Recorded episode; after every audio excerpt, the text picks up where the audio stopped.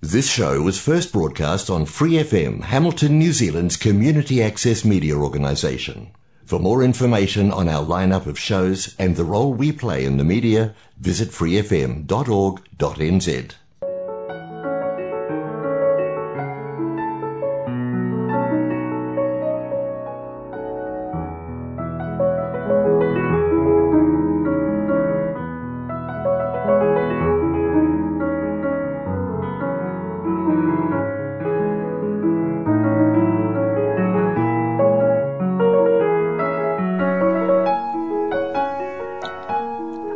안녕하세요. FM 89.0 와이카토 한인방송 시와 음악의 DJ 김용주입니다. 시와 음악은 여러분이 좋아하시는 시, 감동 있는 따뜻한 글들, 듣고 싶어 하시는 노래들, 그리고 여러분 인생의 다양한 이야기들로 꾸며가도록 하겠습니다. 시와 음악 본 방송은 매주 목요일 저녁 7시 30분이고 그 후에는 토요일 밤 9시 그리고 월요일 새벽 5시에도 재방송을 들으실 수 있습니다. 또 프리 FM 89 웹사이트와 팟캐스트에서 방송을 다시 듣거나 다운로드 받으실 수 있습니다.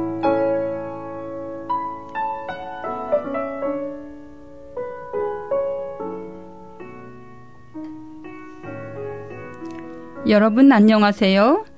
지난 한 주도 잘 지내셨어요? 미국 시간으로 6월 18일 반 클라이번 피아노 콩쿨에서 임윤찬 군이 최연소로 우승을 한 뒤에 많은 사람들이 그 얘기를 했는데요. 영상을 통해 연주하는 모습을 보는데 가슴이 뭉클할 때도 있고 제가 막 떨릴 때도 있더라고요. 한편으론 18세의 나이에 그렇게 큰 대회에 나가 열정적으로 연주를 할 수 있다는 게 부럽기도 했지만 우승 소감을 묻는 기자에게 얼른 돌아가서 다음 곡을 연습하고 싶다고 할 때는 그 연주가 그냥 나온 게 아니었구나 하는 생각이 들었습니다. 나의 삶에서도 집중할 수 있는 것을 찾아야 하겠다는 생각도 했어요. 특히 이번 대회 준결승에는 한국 연주자가 네 사람이나 올라갔다고 하는데요. 클래식 음악에서도 한국 연주자들이 활약하고 있는 모습에 뿌듯합니다. 여러분, 오늘 처음으로 신청곡을 들려드리려고 하는데요. 사실 신청은 이미 받았는데 제가 주제를 고르나 그동안 들려드리지 못했어요. 한국 안양에 사시는 조재현님께서 신청해 주신 아유의 반편지입니다. 대학교 학기 말 시험이 끝나고 채점하느라 정신없을 텐데 잠시 채점하던 손 내려놓고 쉬는 시간 갖기를 바라며 아유의 반편지 들려드립니다.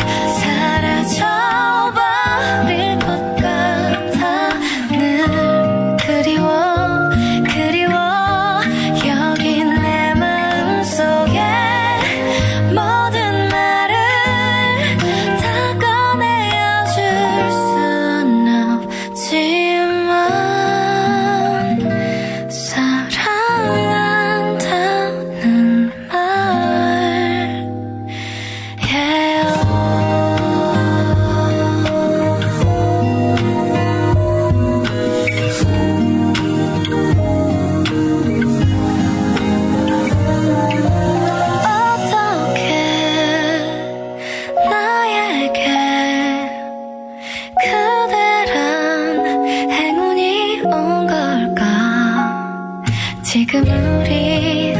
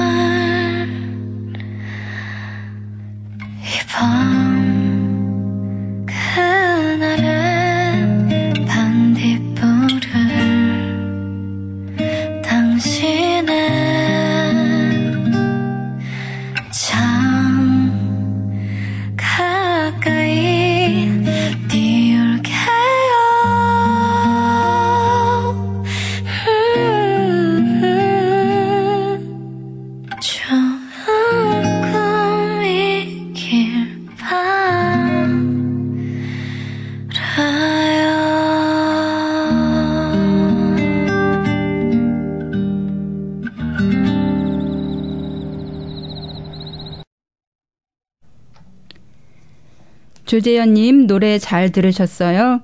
좋은 노래 신청해 주셔서 정말 감사드려요.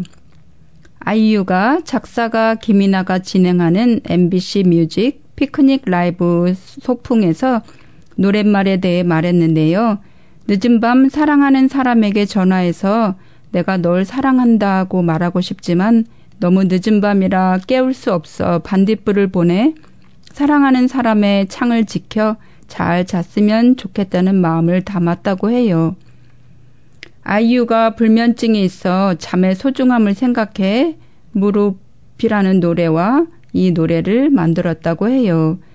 특히 반편지는 아이유가 좋아하는 대표곡에 꼽힐 정도라고 하네요. 저러, 저는 사랑하는 후배에게 멀리 떨어져 있어 잘 볼 수는 없지만 항상 응원하고 있다는 뜻으로 이 노래를 보낸다고 하고 싶네요.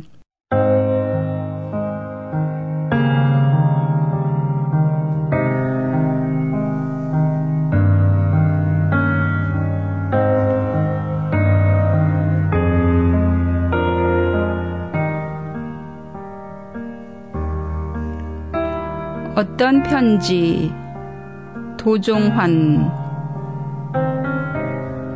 진실로 한 사람을 사랑할 수 있는 자만이 모든 사람을 사랑할 수 있습니다. 진실로 모든 사람을 사랑할 수 있는 자만이 한 사람의 아픔도 외면하지 않습니다. 당신을 처음 만난 그 숲의 나무들이 시들고 눈발이 몇 번씩 쌓이고 녹는 동안 나는 한 번도 당신을 잊은 적이 없습니다. 내가 당신을 처음 만나던 그때는 내가 사랑 때문에 너무도 아파하였기 때문에 당신의 아픔을 사랑할 수 있으리라 믿었습니다. 헤어져 돌아와 나는 당신의 아픔 때문에 기도했습니다. 당신을 향하여 아껴온 나의 마음을 당신도 알고 계십니다. 당신의 아픔과 나의 아픔이 만나 우리 서로 상처에서 벗어날 수 있는 길을 생각합니다. 진실로 한 사람을 사랑할 수 있는 동안은 행복합니다.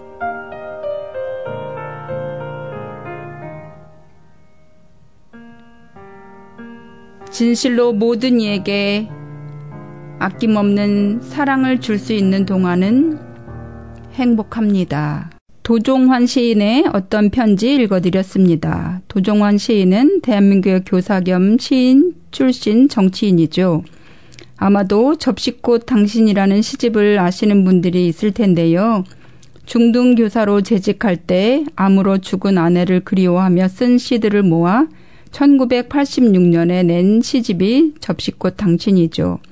정계에 입문한 후에는 제19대에서 21대 국회의원, 제50대 문화체육관광부 장관을 역임하였고요.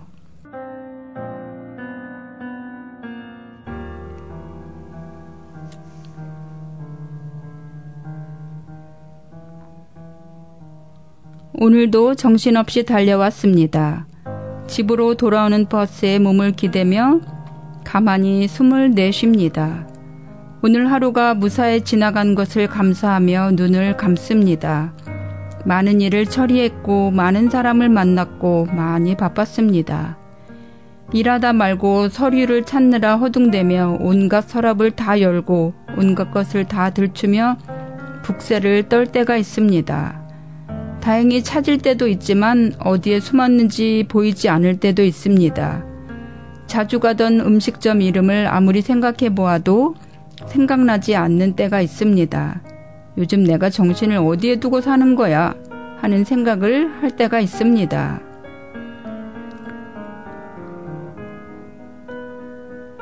인디언들은 말을 타고 들판을 달리다가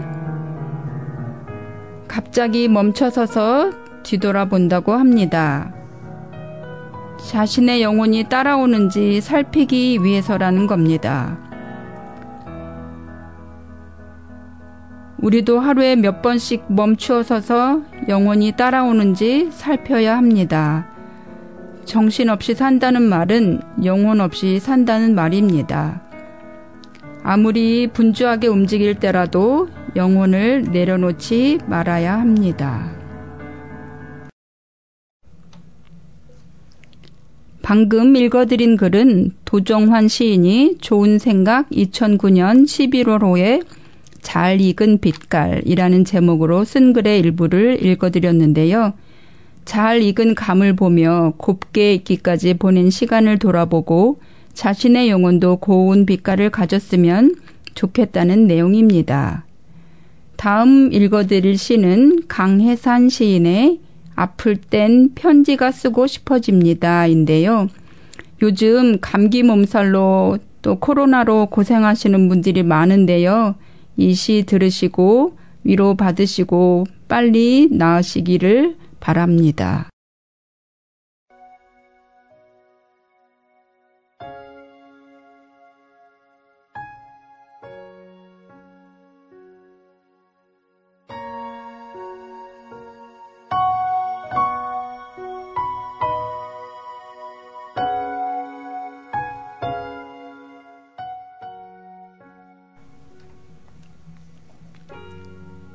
아플 땐 편지가 쓰고 싶어집니다.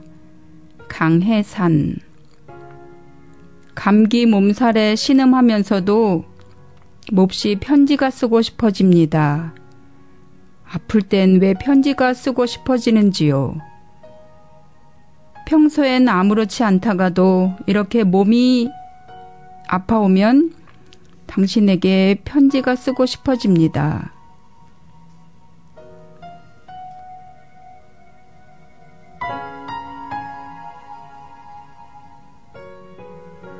아마도 마음 따뜻한 당신의 다정한 위로를 받고 싶었는지 모릅니다.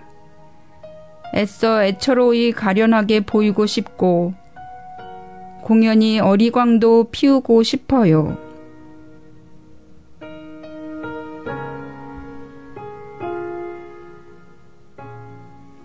알아요. 감기는 편안하게 쉬면서 주사도 맞고 약도 먹어야지요. 아, 하지만 세상 그 어느 약보다도 그리운 당신의 답장이 훨씬 나은 치료제라는 걸 당신은 알기나 하신지 모르겠어요.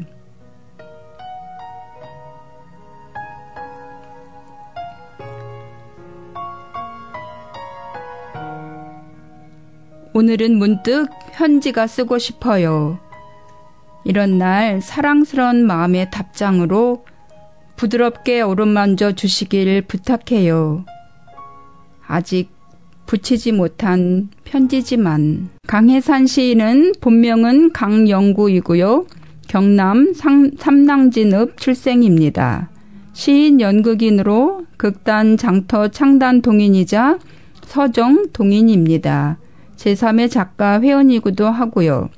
주요 공연 작품으로는 딸들, 자유연애를 구가하다, 별, 피터팬이 있고요.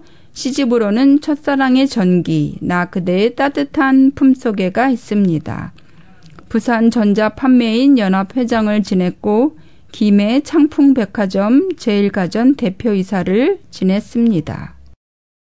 당신은 내게 물었죠. 지금 무슨 생각해? 그냥 이대로 시간이 멈춰버렸으면 좋겠단 생각해. 현실감이라곤 찾아볼 수 없을 정도로 정말 너무 완벽해. 그래서 제발 내일 따위는 없었으면 좋겠단 생각하고 역시 만나줄 수밖에 없었던 거라고 그런 생각해. 위에 쓴 가사가 인상적이라서 더 많이 들어주셨으면 하는 마음에 신청합니다. 근데 신청한 사람 이름도 말하나요? 부끄럽네요. 네, 신청한 사람 이름 말해야죠. 내래 섬을 신청해 주신 분은 해밀턴에 사시는 박서연 님입니다. 현실감이라곤 찾아볼 수 없을 정도로 정말 너무 완벽하다는 기분을 예전에 분명 느껴봤을 텐데 사실 사람은 그런 식으로 꿈을 꾸며 사는 게 아닐까요?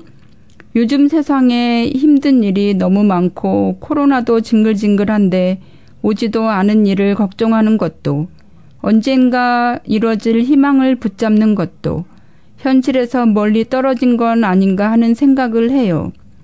가사에 또 바로 이대로 시간이 멈춰버렸으면 좋겠다고 하는데 워낙 흉흉한 일이 많다 보니 빨리 더 좋은 뭔가 더 나은 사회를 앞서 보기만 하니까 더 힘들지 않나 그런 생각도 들어요.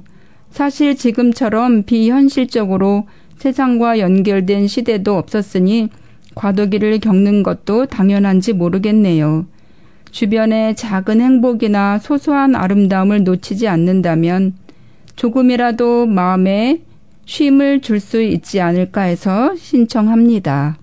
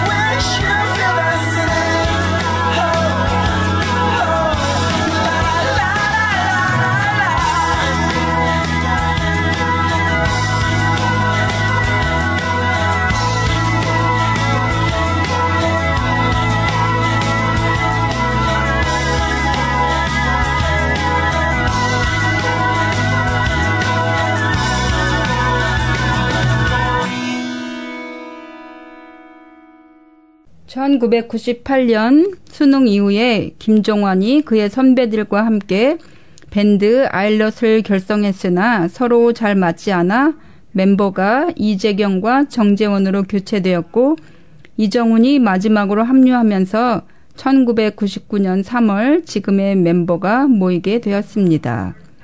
아일럿을 밴드명으로 활동하던 중 1999년 7월 31일 인천 트라이포트 록 페스티벌을 보러 갔다가 비를 피하기 위해 찾은 한 PC방에서 밴드명을 이들이 이전에 본 조디 포스터 주연의 영화 넬로 바꿨다고 해요. 밴드명을 교체한 이유에 대해 넬은 영화 넬의 주인공은 오랜 시간 세상과 단절된 채 자신만의 언어를 사용하는 사람으로 나온다. 이는 음악으로 대중과 소통하고 싶다 는 우리의 뜻과 맞아 떨어져서 밴드명으로 따왔다고 하네요. 특유의 감성적이고 서정적인 음악으로 넬스럽다고 일컫는 독자적인 음악 세계를 구축하여 두터운 매니아 팬층을 지닌 밴드. 한국 모던 록의 독보적인 밴드로 평가받고 있습니다. 한국의 라디오 헤드, 감성 밴드 등의 수식어가 따라다니며 일본의 록 전문 잡지 크로스비트에선 이들을 한국의 콜드플레이로 묘사했다고 해요.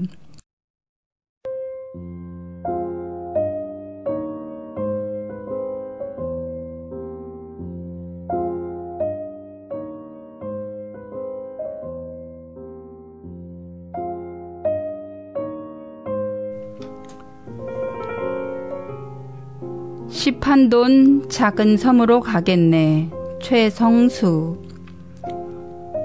일상의 잡사에서 벗어나면 나는 메콩으로 가리. 라오스 남쪽 4천 개의 섬이 있는 그곳에서 손바닥만한 섬 두어 개의 터 잡으리.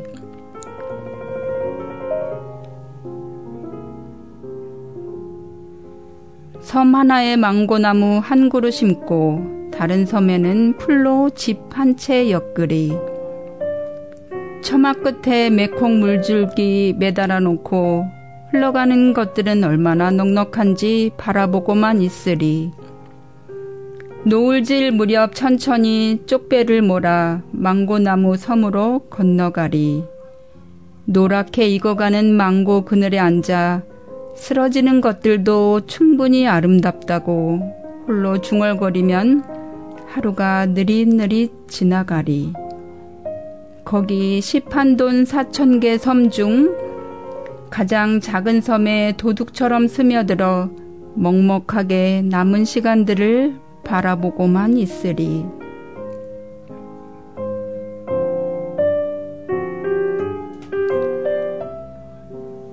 세속의 짐 다 버려도 된다면 나는 메콩 시판돈 작은 섬으로 가리.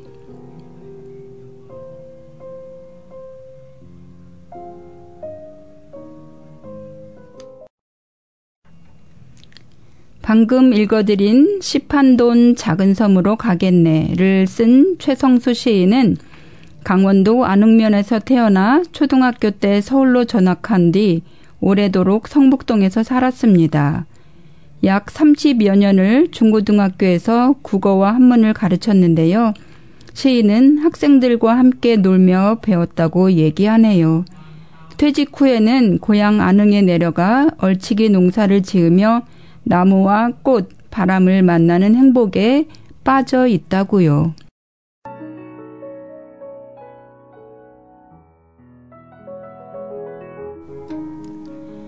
여러분, 방송 잘 들으셨어요? 오늘은 편지와 섬에 대한 시와 노래를 들려드렸는데요. 오랜만에 섬편지를 한번 써보시는 건 어떨까요?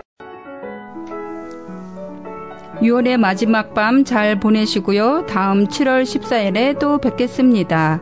오늘의 시와 음악 DJ 김용주였습니다. Thanks for listening to this Free FM podcast. If you want to hear more content like this, you can support Free FM via Patreon. Head to patreon.com slash freefm89 to find out more.